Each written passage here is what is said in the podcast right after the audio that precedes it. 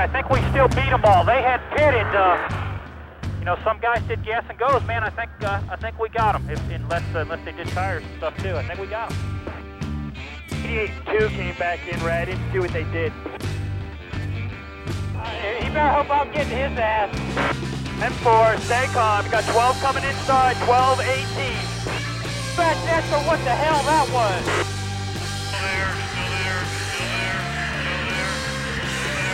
Still there, still there. Tom, way to go. Be all right. You catch him and pass him clean. You're a bigger man. You catch him, catch him and pass him clean. You're, you're doing good. Main thing you got to do is keep that thing out of uh, position to, so it don't get in trouble. And we're back. Another uh, episode of uh, Glass Case of Emotion. We have a really special guest Yeah, Kim's changed this a little week. bit. Yeah, Kim, you look a little bit different. That's amazing what they can do nowadays. Yeah, Mr. Uh, Ray Evernham, Hall of Famer, is with us. Actually, first Hall of Famer that uh, is with us. You know, because when we Yes. did Jeff, He was He was not in Hall of in Fame. Hall of Fame yet. Yeah. yeah, so this is a really special episode. yeah, yeah. yeah. Kim and Kim's not going to be here to to witness it. Yeah, She's off doing. Uh, Where is she? she's somewhere doing some Kim things. Yeah, Is it Laguna? Is she going to Laguna Seca? she is going to Laguna now? Seca. I think is she going early? Yeah. Because I mean, they're they're wrapping stuff up, right? Well, the IndyCar Championship is Yeah. coming up this weekend. Ooh, wow. Yeah. So it's uh I think Pagenaud, Rossi, and Newgarden are like really really close. So Team Penske is looking good. Yeah, they have a good shot, and it's double points. So I kind of like the double points. Do you ever wish you had double points back in when you were crew chiefing? Uh, I did, you know, because coming from short track, we used to do that. You know, we used to say, oh, there's, you know, either there's twin 35s or it's double points night, and it'd Yeah. have a good chance to gain. You know, especially if you were the guy behind. If you were the guy leading, you'd be a little bit Yeah. sweating about it. But uh, but I used to like the double point night or special night just to mix things up a little bit. Yeah, I, I, we used to have that in late models actually. With that past series, we'd sometimes do that, and and yeah, like you said, it was whatever spot you were in. Right, if you were leading the points, you didn't like it. If you were second or third, you loved it. But I think it's gonna be an exciting IndyCar finish for sure because they're all pretty close. Yeah. Well, and Laguna Seca, fun track. Uh, Fun track this weekend. I don't know if it was fun. It was hot. Uh, Vegas, yeah. let me ask you this. I wanted to uh, not necessarily hurt anyone, but I kept hearing it was a dry heat. That's just people's excuses for being happy they're out of North Carolina, but it's still really hot. Yeah. Because, I mean, even though it was a dry heat, like it was hot. It was and I can't even imagine how hot it was inside the car. You know, it actually isn't as bad as you think. Like when you're actually out there running, you don't think of it being hot. You're got if you're just thinking about if your mind's thinking about how hot you are, you, you got a lot of other problems going on. I think you need to be fig- focused on what your car's doing. And Do you guys still do you, do you still weigh before and after the race to see what you lose? I sometimes do. Um, I don't really, don't really do it often, but I I probably say eh, three or four pounds. I probably lost, which is probably a little bit more than usual for me. But it was understandable that it was unusual. But I don't have a lot to lose, so I kind of got to put that back on uh, throughout the week. But um, did you guys have to weigh every week? Uh, like the driver have to weigh every single week? We didn't, but we had a, you know, Jeff was, you know, so fit, and, you know, I could smack him for that, but he had like a 4% body fat or something. So Yeah. there wasn't a lot uh, as as he as the race went on, there wasn't a lot of of fat to burn, so he'd Mm-hmm. sweat so much or lose so much that sometimes he would he would cramp up. Yeah. And we started to pay attention. You know, we were monitoring things like the carbon monoxide, but specifically his weight, and we to know you know what kind of program to put him on before the race, so Mm-hmm. that that he was you know getting the right minerals and everything that you you Yeah. sweat out. But you know, being, he was about 141, 142 pounds, I think, when we first Hmm. started. So he he wasn't a very big guy either. Yeah, yeah. I'm about 150. I kind of hover there. So yeah, he's not. He wasn't much. Uh, Well, he is now. You know, he, he's he's- enjoying the TV life. growing a up a little bit, Every time. I see him, he's at a dinner somewhere. But but so uh, you He's, know, earned, he's earned that weight. yeah, he stays away from the scale purposely now.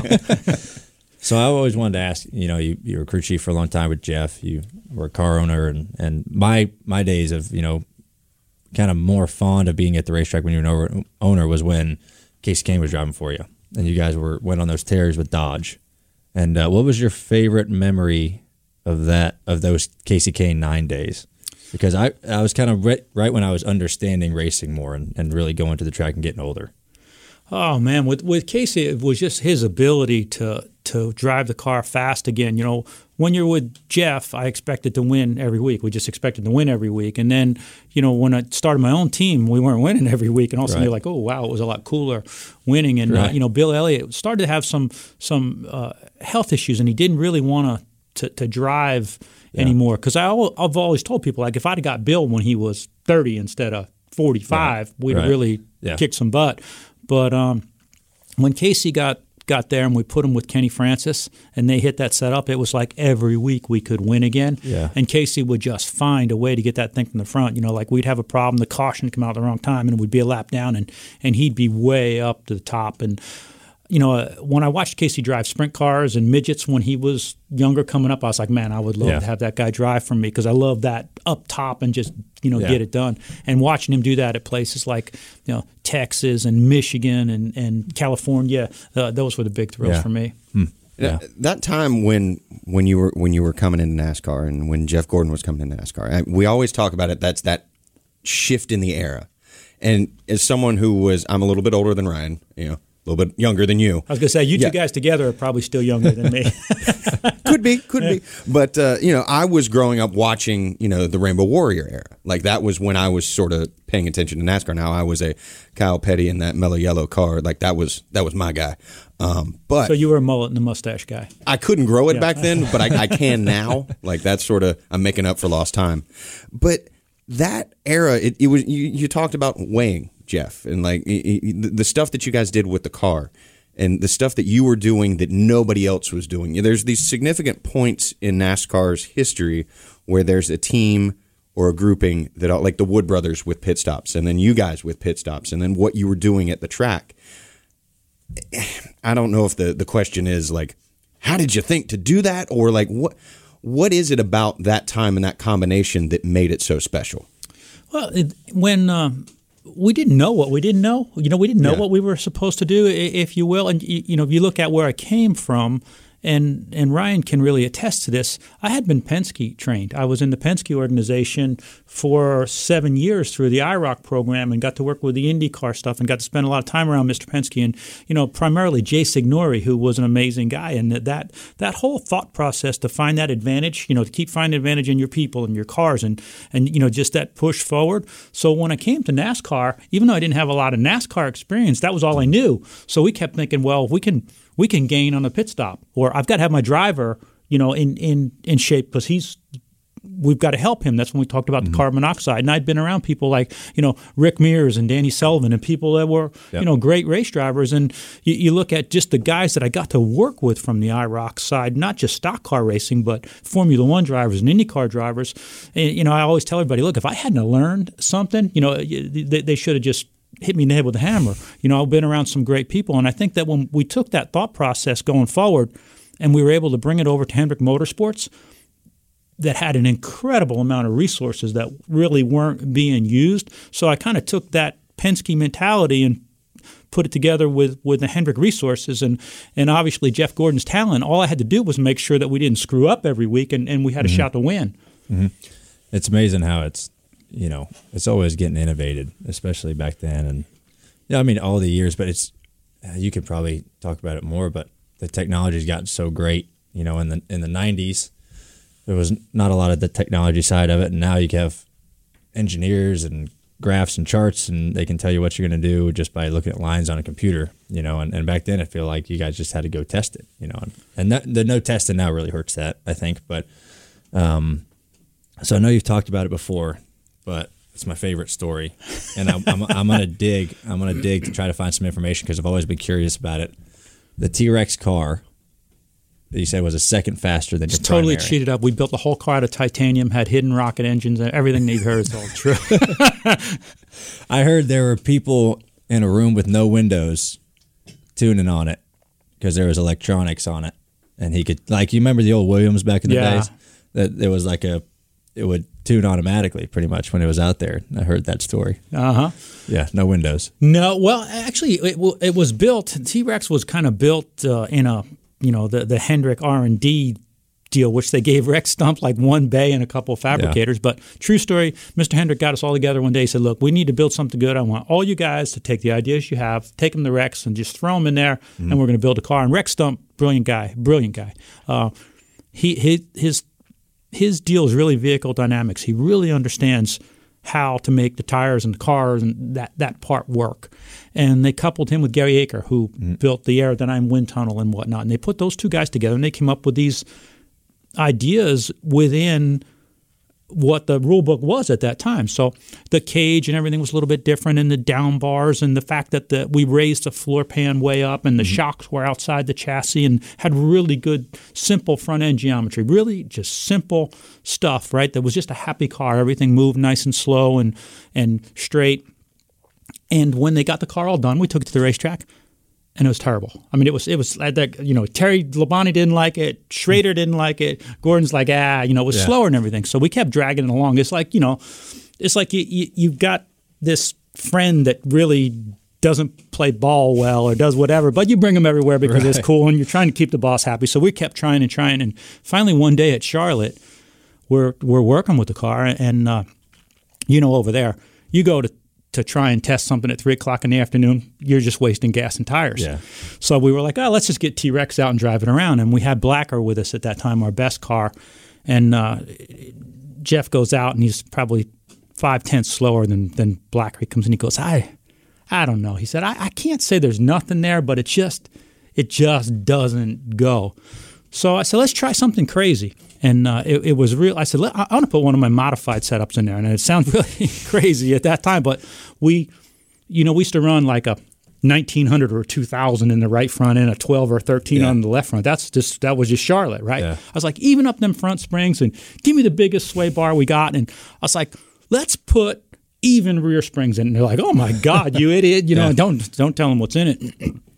So accidentally, we got the car low in the front, up in the back, and kept it pretty flat. And because the floor pan and everything was raised, he goes out there at three o'clock in the afternoon, and I click my stopwatch, and I'm like, yeah, it's, nah, it's, it's about the same. And Yeah. Brian Whitesell, who was our engineer at that time, he starts like hammering on my arm. Like I'm looking at him like, what? What does it matter? Because I'm looking at the tenths. Mm-hmm. Well, it was a second faster. you know, and Jeff comes in. He comes in and he stops in the garage and he flips open his shield and his eyes were like as big as silver dollars. He goes, "What was that?" and uh, and you know, again, we did that in the uh, in the Winston he when that was when you used to fly in pit road and do all that. Well, he comes, you know, we started at the back of the Winston because I, I'll never forget this. He comes off the track and hits pit road like 150 something and steps back on the gas. And when he goes by us, he's got all four wheels just locked up, smoking, sliding through, and he's screaming at me, the brakes didn't work, the brakes didn't work. I was like, uh, all four wheels are locked up, uh, bud. Uh, you know, just uh, come on back around. You know, uh, so uh, we started last, and then uh, I guess the the rest is history. By the time the race was over, there were people lined up at the NASCAR trailer already. but the car was not. Um, Yeah. it was. It was largely the fact that the chassis was so stiff, the, the geometry was on it right, and we hit that nose down, you know, tail up attitude. Right. So that was that was would you say really that's the first time you've kind of that was like this sealing off the nose. Yeah, the, the was nose was down. It, it just, you know, we, we just didn't realize how much gain because at that time it sounds crazy, right? But we used to make the right side chassis lower than the left side because we kind of sealed it off that way, and Mm-hmm. the cars had big long doors on them, and that helped. You know, like our our, our 24 cars, people like those things are ugly. Why they got the big doors on them? Well, you know, we knew a little bit about side force Yeah. and whatever, but when we sealed off the front of that thing and put the spoiler up in the air, Mm. man, it took off. That's insane. Does it ever uh, make you feel feel proud that some of your legacy is that NASCAR had to change the rule book based on the things that you did? Um, I think it's I think it's cool at some point, but then I look at the rule book that these guys have got to deal with now, and I think it's just ridiculous. You know what? what well, I think that some of that personality's got to be put back in the sport, like what Ryan was saying about the computer tells you this and it tells you that. Well, you know, you got guys, you know, like him and these other great young drivers, you know, Chase Elliott and guys like that. They have to drive the car the way the computer says it's set up. The, the crew chief really can't dial the car into the way that they want to drive it. You know, we used to be able to move wheels around like a sprint car and Yeah. wheelbase, and you know, you could you could change the car. And guys would run Earnhardt and Gordon would run the same lap time, but Gordon's be fast at this part of the track, and Earnhardt Yeah. would be fast at that part of the track, and it would create a lot of passing. Nowadays, there's you know the rules are so tight, and they're doing everything for them. It doesn't give the crew chief a chance to work with his driver and bring out that personality. And and you know, I've mm-hmm. always said they've got to they've got to find a way to put the genie back in the bottle a little bit. Yeah. So you think they should open the rules up a little bit more. I think that they can open up some rules. Some, yeah. You know, I think that we focus too much on rules that don't matter. Like mm-hmm. they've got to figure, okay, what rules matter? What is really going to matter here? And then let let's not focus on all the other stuff. I think when when you move the tail of your car twenty thousandths and it makes a difference, it's time to look at how the car's designed. Right. Yeah. You think we should? I mean, I'm on this train, but I think we should get the noses off the ground and raise them up again. I think that's the best way to help the racing, right? I think, think that so? well, if you look at it, excuse me, the uh, I don't feel like the racing has been as good since they put the splitter on and dropped the noses on the ground. There's always going to be an aero push. Aero push. they- They've had aero push since the they ran on Ormond Beach. You know, it's just the way it yeah. is, right? It's like Yeah. you're you're going to have aero push, but I think they've got the speeds up so high, and your cars are so aerodynamically sensitive that when that goes away, you lose a lot more. Where Yeah. maybe we were. 25% aero, 75% mechanical grip. You're probably the other way around. So when you lose that 75%, and right now the competition is so good that you know you you you can't rely if you don't have that aero, you're not passing that guy. So, I might say it's a constantly moving target that you're trying to hit with both NASCAR and the rules, and then the teams trying to get you know, and then the product on the track for the fans. It's constantly moving. You mentioned Blacker earlier. Now you guys are in season two of Glory Road. Last season you talked, you had a whole show based on that car. Uh, the the show Glory Road, you you what? You take a car, you take a, a time in the sport, and sort of do a deep dive into it. I know. You've restored some cars. Tell me a little bit about Glory Road and uh, what we've got in store for season two. Well, I love the history of the sport. Uh, I, I love it, and I, I really feel like it's got to be captured and told. And what Glory Road does is actually tell those stories that you've probably already heard about the Winston Millions and the Darlingtons and the races, but told by the people that were actually there. So it's not, hey, I heard this or I read this. You know, th- th- it's it's it's. I think the best stories in sports, but told by those people. And I just kind of sit there and, and moderate and ask some questions and and let them talk. You know, we talked about the Southern 500 and the Winston Million, the inaugural Brickyard, uh, you know, that uh, Daytona 500 and stuff that Jeff had, had won. That car, Blacker, I didn't know a lot of people would not really know about. We won like 16 or 17 races with that one car. We just used to turn it around and run it everywhere. Like we'd go up to the northern swing, you know, like Pocono, Dover, Michigan. You know, heck, if we'd have, we probably could have run the thing at Watkins Glen, but we would just run the heck out of that mm-hmm. at that car. And there were times that car won two or three weeks in a row. And and, and again, just telling those stories and telling you know about guys that have come from modifieds on, on, on up to to Cup, and you know talking about things that actually happened, controversial finishes last week. You know, a lot of the guys that were involved in them, and it's not just NASCAR stuff. You know, we had Paul Tracy and Elio Castroneves, which is still they're still fighting over who won that race. I mean, you probably you know Yeah. if you ask Elio about that at, at a meeting, he'll go, hey, you know, he'll get them all fired up. But you know, it, it- those things. It's not like hey.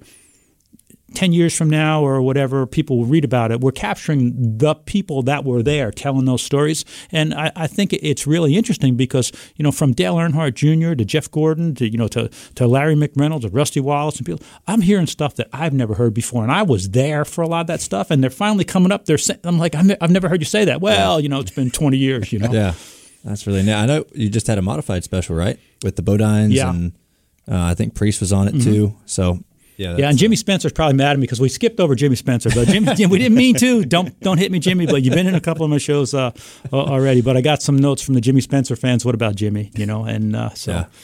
What's been one of the f- your favorite stories that you've been able to tell with this show?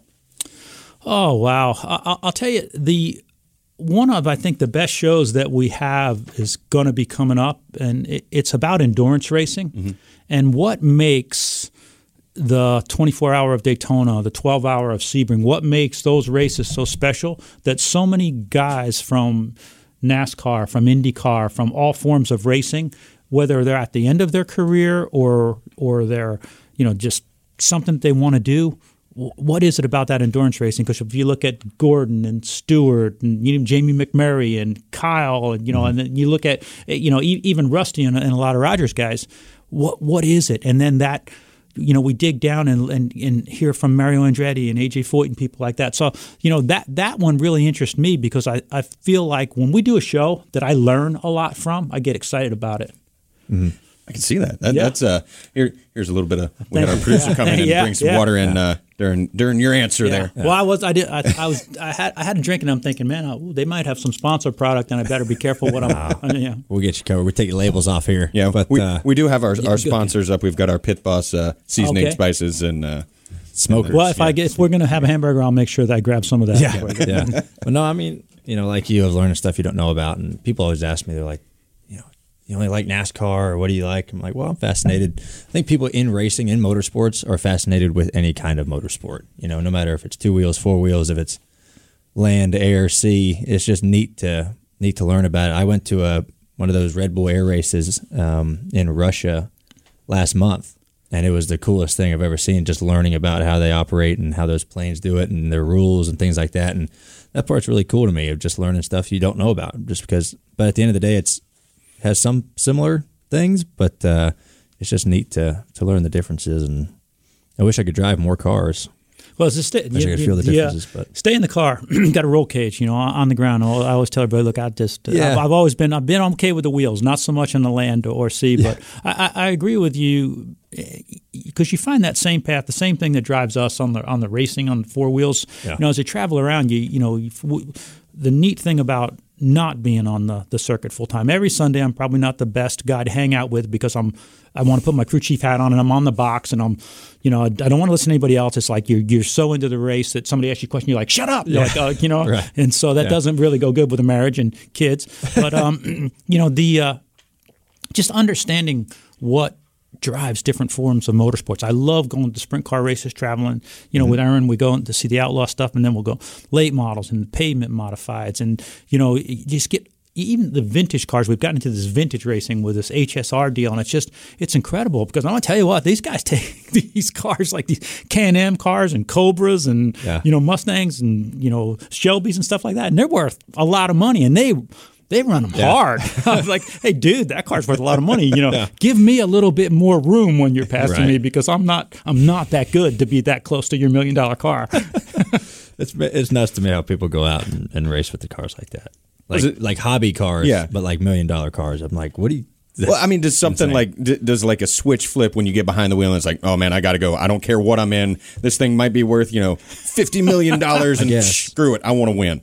Yeah, I, I maybe I don't know. Oh, you- what do you- maybe you know as well as I do that we race for a five dollar medallion, and these guys are willing to crash their two hundred fifty thousand dollar Ferrari for that five dollars. You put up a trophy, and guys like him Yeah. are going to get competitive. Yeah. You know, I used to tell Jeff Gordon, you would run over your mother to win the race out of the the yard. It doesn't matter. And he's like, no, I wouldn't run her over. I'd brush her back, you know, but I, I wouldn't run her over. You Yeah. know, and that was, uh, you know, the guys that, that that's what makes the great ones competitive. It doesn't matter if it's a dollar or a million dollars. They're, they're gonna they're gonna run you hard. I know Bill Elliott's driven a little bit for you on the vintage stuff, Yeah. right? Yeah. He, I'll tell you, he's killing it. Yeah. Bill, Bill's not lost a step. Yeah. He makes those poor guys cry. I mean, he in two laps he just, he has to stop and wait for him. He's he's he's getting a little bit out of control. He's got he's got this vintage Dodge, you know, um, old one. I Oh, think it's one of our old cars, but Yeah. uh, I'll, I'll guarantee you that if, if he if you had to chase him around like Watkins Glen or something with your new car, you'd be like, Yeah. that thing, I don't think that's a vintage car, but Bill, uh, Bill is uh, like minutes faster than guys Yeah. sometimes. So what? I, I was there when he did that Xfinity race at Road America last last year. Yeah, yeah. yeah, and that was really cool to see. He got he ended up getting tore up or something, but he did a really good job. It was pretty cool. Did, were you? Uh, did you ever get a chance to just sort of follow him around like during practice or something? Just, I didn't I didn't race it. Oh, you didn't- I spotted. you- you spot- I that's spotted right, that's right. Cindric. Yeah. but uh, we ended up blowing up. But but no, it was good. And if you guys didn't know this, Bill Elliott can rip a dirt bike. oh yeah, Rip a dirt bike. yeah. and He- he- snowboard. yeah, I was gonna say, like and crazy. snowboard, and he, he's he, and he's an incredible pilot. Like, uh, Yep. he, it's, he, Yep. he is really. He's just one of those guys that can do just a little bit of everything. Like I said, he has not lost a Yeah. lost a step, and he's still as competitive as ever. I can tell you that. I just have this mental image now of Bill Elliott on a snowboard. Yeah. Like, that just doesn't like compute. Like I see him at Darlington, you know, winning the Winston Million, and not you know shredding on a half pipe in you know like Utah or something. Yeah. So know? the first time I snowboarded with the Elliotts, uh, it was me and Chase and Bill and a couple other buddies. And Bill wears a full face motocross helmet with goggles when he snowboards. please which is tell me it's it's a Coors helmet. no, it's just all black. Just tell me it's a Coors Nah, helmet. I wish I could. Damn it. Uh, and so we come up to this bowl, and um, we were out in Vail. They have a house out in, in Vail, and uh, I mean, this thing it looks like we're standing on top of it. It looks 90 degrees straight down for probably 30, 40 feet, and then just gradually gets a little bit, you know, less banking. He's like, "You want to rip down that?" I'm like, "Ah, Bill, I don't know about that, man. I, I really don't know uh, if I can do that." He's like, "All right," and he just turned and ripped down, and before I could, I knew it. He was 400 yards away from me. I'm like, "Catch up to you later, Bill." But uh, just fearless, man. Would that be gnarly Bill?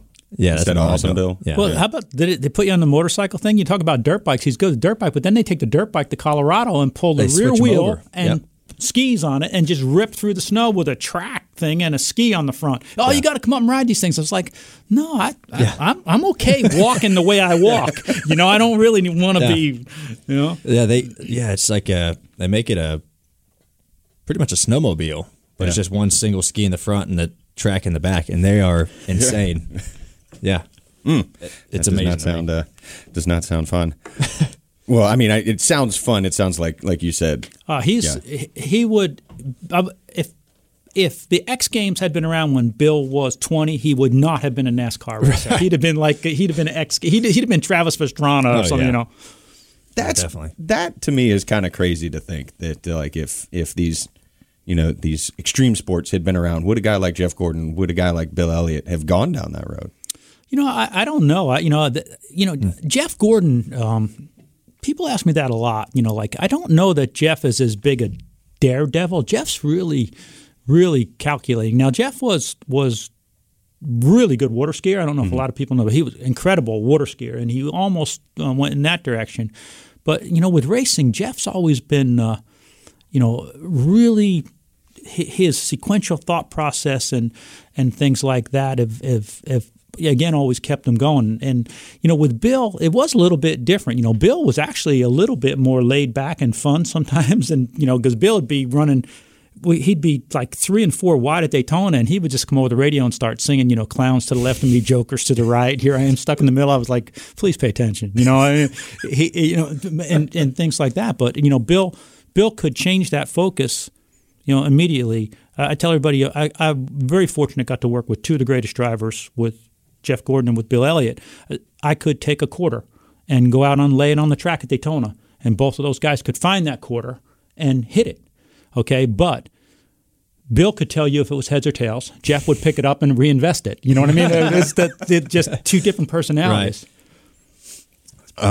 I, I, we, before uh, we got the show started, um, you know, we always start the show off with in-car audio and some of the best bits. And um, as we're recording this, uh, I had a late flight, so I didn't quite get a chance to go to the office and get the sound. So I haven't quite decided what I'm putting in there yet. So it'll be a surprise for all the fans and us. Is it 93, 94? It or might be some early. be a lot of uh, beeps. a lot of beeps in that one. I was as I was telling you before. No kidding. They actually uh, the uh, uh, at at that time Max Helton, who was the uh, the preacher from the MRO, actually had to come and sit Jeff and I down about our language on the radio. And so we um hopefully we cleaned that up and we won't be going straight to hell. But uh, but uh, we were on our way in uh, 93, 94. It's easy to get fired up, man. Yeah. I get fired up on the radio and don't really get fired up in person. I mean, I know, I know you and Jeff, pretty laid back people in person. You get helmet on, you get a headset on, man. You- demeanor changes when you're doing something. You get, you know, fiery spirit, something you're passionate about. Did see a little uh, fiery spirit out of Kyle Busch at the end of uh, the race. Did you watch any of his uh, post race comments? Channeling Yeah. his uh, inner uh, Marshawn Lynch. I did. I saw that. Yeah. It was, eh, he was upset. Yeah. He's always upset. I don't know. Yeah. I mean, he had a right. I don't know. I don't, it's not. I wasn't in the position he was in. So No, there was some interesting uh, feedback on social media from some of the drivers that he was around that said, "Hey, you know, basically, come race in one of these cars." When we had this discussion in the airport yesterday while we were on our delay, is there any way that you could ever take, say, the field and basically invert the field so all of the fastest guys have to drive the cars that are in the, the back of the pack, and the guys in the back of the pack get to get in the guys' cars up there? Could you ever no, that would never happen. Between owners, and Using your teams and imagination, and using finding your a way. Yeah, I mean, you want to run an IROC series? I thought the IROC series was great. Isn't that what you're going to be doing? A couple years? Yeah, probably two years. Yeah, pretty much an IROC series. We're going to be. Uh, that'll cost. Now I'll get it. That'll, that'll cost me. Probably. yeah, But like Uh, speaking, you, you I'm just about reading off the script. yeah, the competition Yeah. level in NASCAR now. like the number of drivers that are in the field, and then the skill level of the drivers in the field.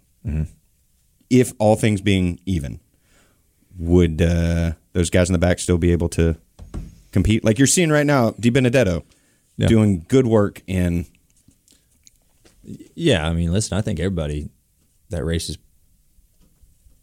you know, not even professionally. I know some great late model guys out there, great modified racers, sprint car drivers. I mean, that's professional racing, but the NASCAR stuff, you know, a lot of great race car drivers. So, and I think you know, you put and Matt's shown it over his career for sure, and I think yeah, some other guys who are not fortunate to be in you know great stuff. I think they could do very well if they were. Uh, it's just hard to get those opportunities, you know, and um, you got to make the most of what you can do right now. And I feel like you know what people get upset about, you know, drivers in particular with you know cars that are a little bit slower is kind of the inconsistency of where they run uh, on the racetrack. As far as you know, if you're going to run top, middle, bottom, like you know, one time you pass them, they'll be middle, and then next lap they'll be bottom, or they vary lap to lap, and you're watching them, you know, for four or five laps as you're running them down, and they're you- you're just kind of guessing. I feel like if there was a little bit better understanding of where they were going to be, you wouldn't really have people as as upset like Kyle was, I guess. But and Kyle, people say Kyle could have just turned left or right and missed Yeah. him. I'm like, you can't really do that. You're kind of committed to where you're going, you know. But eh, I don't know. I mean, it's a, it's a tough speed. deal. I think deal. he's he, he's he's being a little bit modest, so I can speak to that side because there are, as with any sport, I don't care whether it's football or baseball or basketball, whatever. There are people that are special, and you notice those things. And the people that are special and they're consistent end up with the better rides. And and again, they're, they're, uh, every, anyone who's out there is doing obviously something that I can't do, right? But there's anybody who's out there playing NFL or as a quarterback, not everybody's Tom Brady, Right. right? So you there there are people who are special. And when you were talking about the lane changing and things part of what people watch even if you're not in a good car what people watch Matt DiBenedetto he's very aware of his surroundings no mm-hmm. matter what he's driving. Ross Chastain very aware of his, his surroundings. And mm-hmm. sometimes you know it would be a guy like me I'd be going around there just trying not to hit anything so I'd be all over the place. Right. but you know th- that to, to say you could take a, a guy without the kind of experience of of driving a, a, a good car or that has that natural ability, no different than you would take a guy who's maybe a, a, a good average quarterback. Could he lead? Could he lead a, a Super Bowl team? You know, probably not. So uh, those guys could do better. They've got to get experience. It's a big part of it. But I've always said, and again, this goes back to my IROC days and, and my, you know, the, the, the time that I got to work with those guys.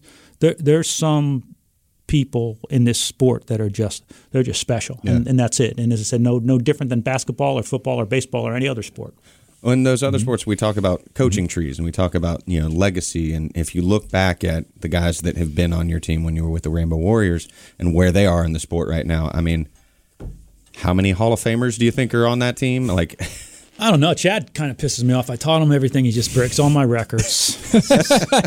Man, he just bumped me out of the way. No, I mean I'm real. uh, I'm proud of that, and I'm proud, you know, with with guys like Kenny Francis and Rodney Childers and guys that, that were that, that came on a little bit later. But uh, you know, I, I think that that's im- it, makes me feel really good. But then I feel like I owed that to the people who taught me, the, Right. the Jay Signores, and you know. Uh, I, I lived at Banjo Matthews for a while with he and his his wife, and just stayed at his shop and bugged the man. And, I mean, I bugged the man 24 hours a day. And guys like Harry Hyde and Robert Gee and people like that. Like I asked so many questions, they just mm-hmm. they didn't hang, want to hang around with me because I, you know, I just asked too many questions. But I think okay that. All of the people that all that taught me something from the days that I was running the six cylinder cars on up to here, the best way I could pay them back is to try and pass that knowledge. And it makes you feel so good when somebody takes what you taught them and then improves on it and does better. It, it, it's an awesome feeling. You know, every time I watch some of the guys that, that came through, and some of them, you know, again, you know, Chad came in as a body shop assistant, slept in his car to try and meet me to get a job, you know, but he was always up 5.30, 6 o'clock in the morning, did his workout for his pit crew stuff, came in, and, you know, the again, no different than some drivers are, are special. Some of those crew guys are special, too, Yeah. that make that commitment. Oh, definitely. Yeah. Um, I would. I feel like I'd be remiss if I didn't talk about this, ask about this during the race uh, Saturday. Uh, we got the news about Mike Stefanik, and you're a Northeast guy. Um, we asked uh, Martin Truex Jr. in Victory Lane, you know, his thoughts about it. Uh, just can you put into words what he meant to the sport? And I mean, he's what a nine-time champion, seven in the modifieds. Like that seven number is that in NASCAR. That is a big number.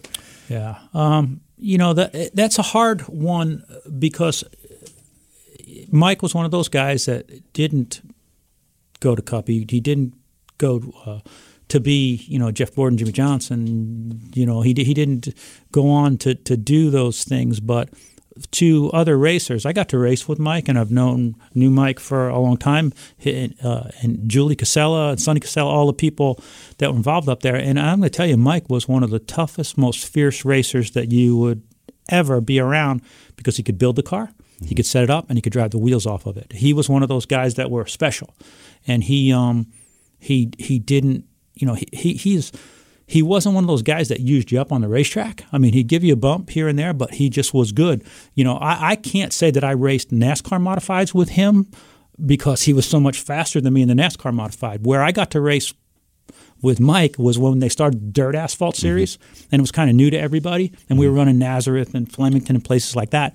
And uh, Mike and I had a heck of a race one day at uh, Nazareth on the mile for actually Doug Hoffman was leading and, and Mike and I were battling for second and we did it for about 100 miles and it was I look back at that and when I heard that uh, you know he had passed away on Sunday you know I, I thought you know you thank God for the opportunity to get to, to race that but you also hope that somehow people would get to know this guy this quiet guy from Massachusetts how fierce of a competitor he was and how smart.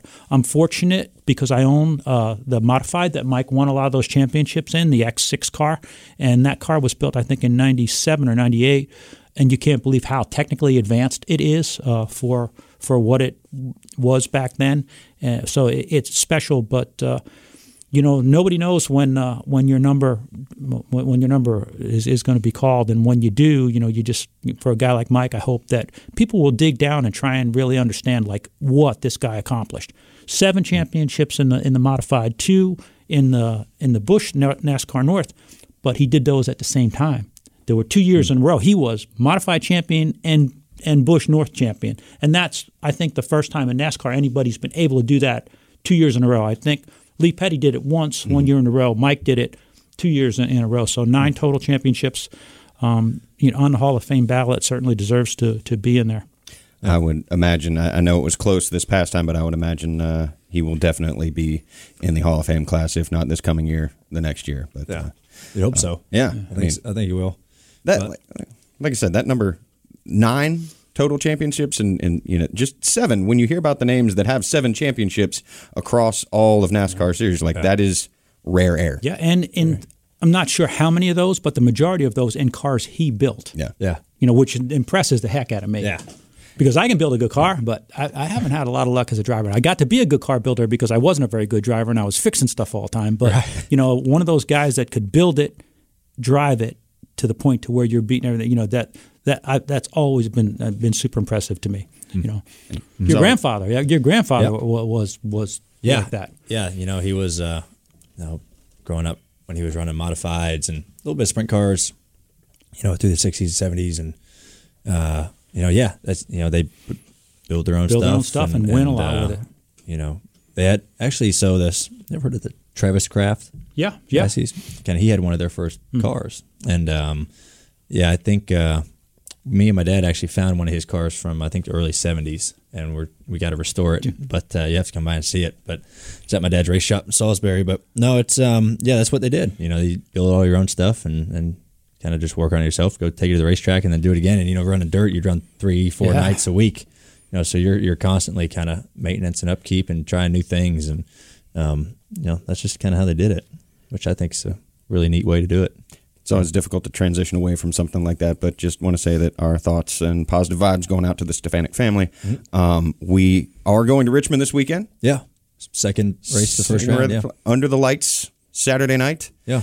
I know that's a track that you love. I love it.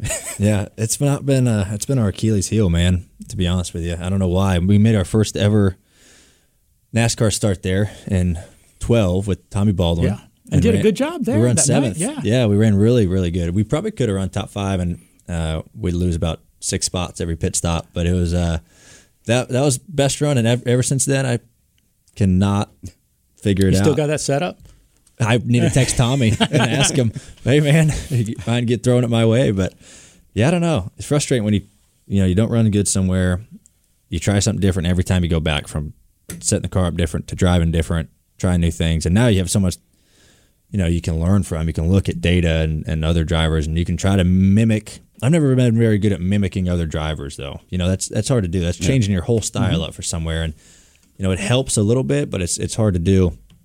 Um, but yeah, that's that's something we got to have a good run there to uh, to really really be in a good shape going into the Roval. So Well. we'll see. This show has been a good run. If I did it right, I didn't do it right. Oh. The music should be playing. There should be music going on right now that's playing us out. What kind of music are you playing? It's sort of like a, it's classical jazz. Okay. Like free form jazz. Yeah. No, it's it's it's it's it's driving rock. Oh, okay. Yeah. I was like, uh, Yeah, I was actually being nice when I was going. Oh, okay.